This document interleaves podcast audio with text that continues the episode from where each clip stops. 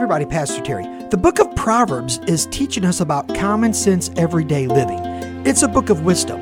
And we all know the saying from Scripture, actually, comes from Galatians chapter 6, that says, You will reap what you sow.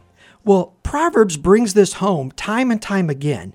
And if you happen to be living life in such a way right now that you're not honoring God's word, you're not pursuing God's word, man, you, it's just become irrelevant or unimportant in your life, uh, let me just give you a verse from Proverbs chapter 2, verse 22. It says, But now the wicked, those who oppose God's plan, God's wisdom, and God's ways, will be cut off from the land, and the treacherous will be rooted out of it.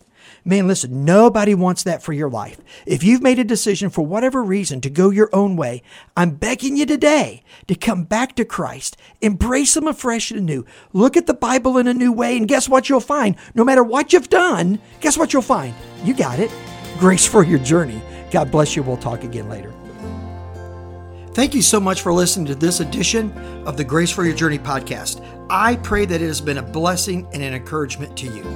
Pass it around if you think it would help somebody. And we look forward to you dropping by again for another episode of the Grace for Your Journey podcast.